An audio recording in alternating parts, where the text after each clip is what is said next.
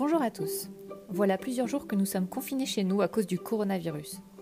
J'ai été contactée à propos d'une question sur le préavis et je me suis dit que plusieurs d'entre vous, que vous soyez salariés ou juristes, pourriez être amenés à vous poser la question, donc je vous dis tout dans ce poste. Bonne écoute. La question était la suivante. J'ai démissionné et écourté mon préavis avec l'accord de mon employeur.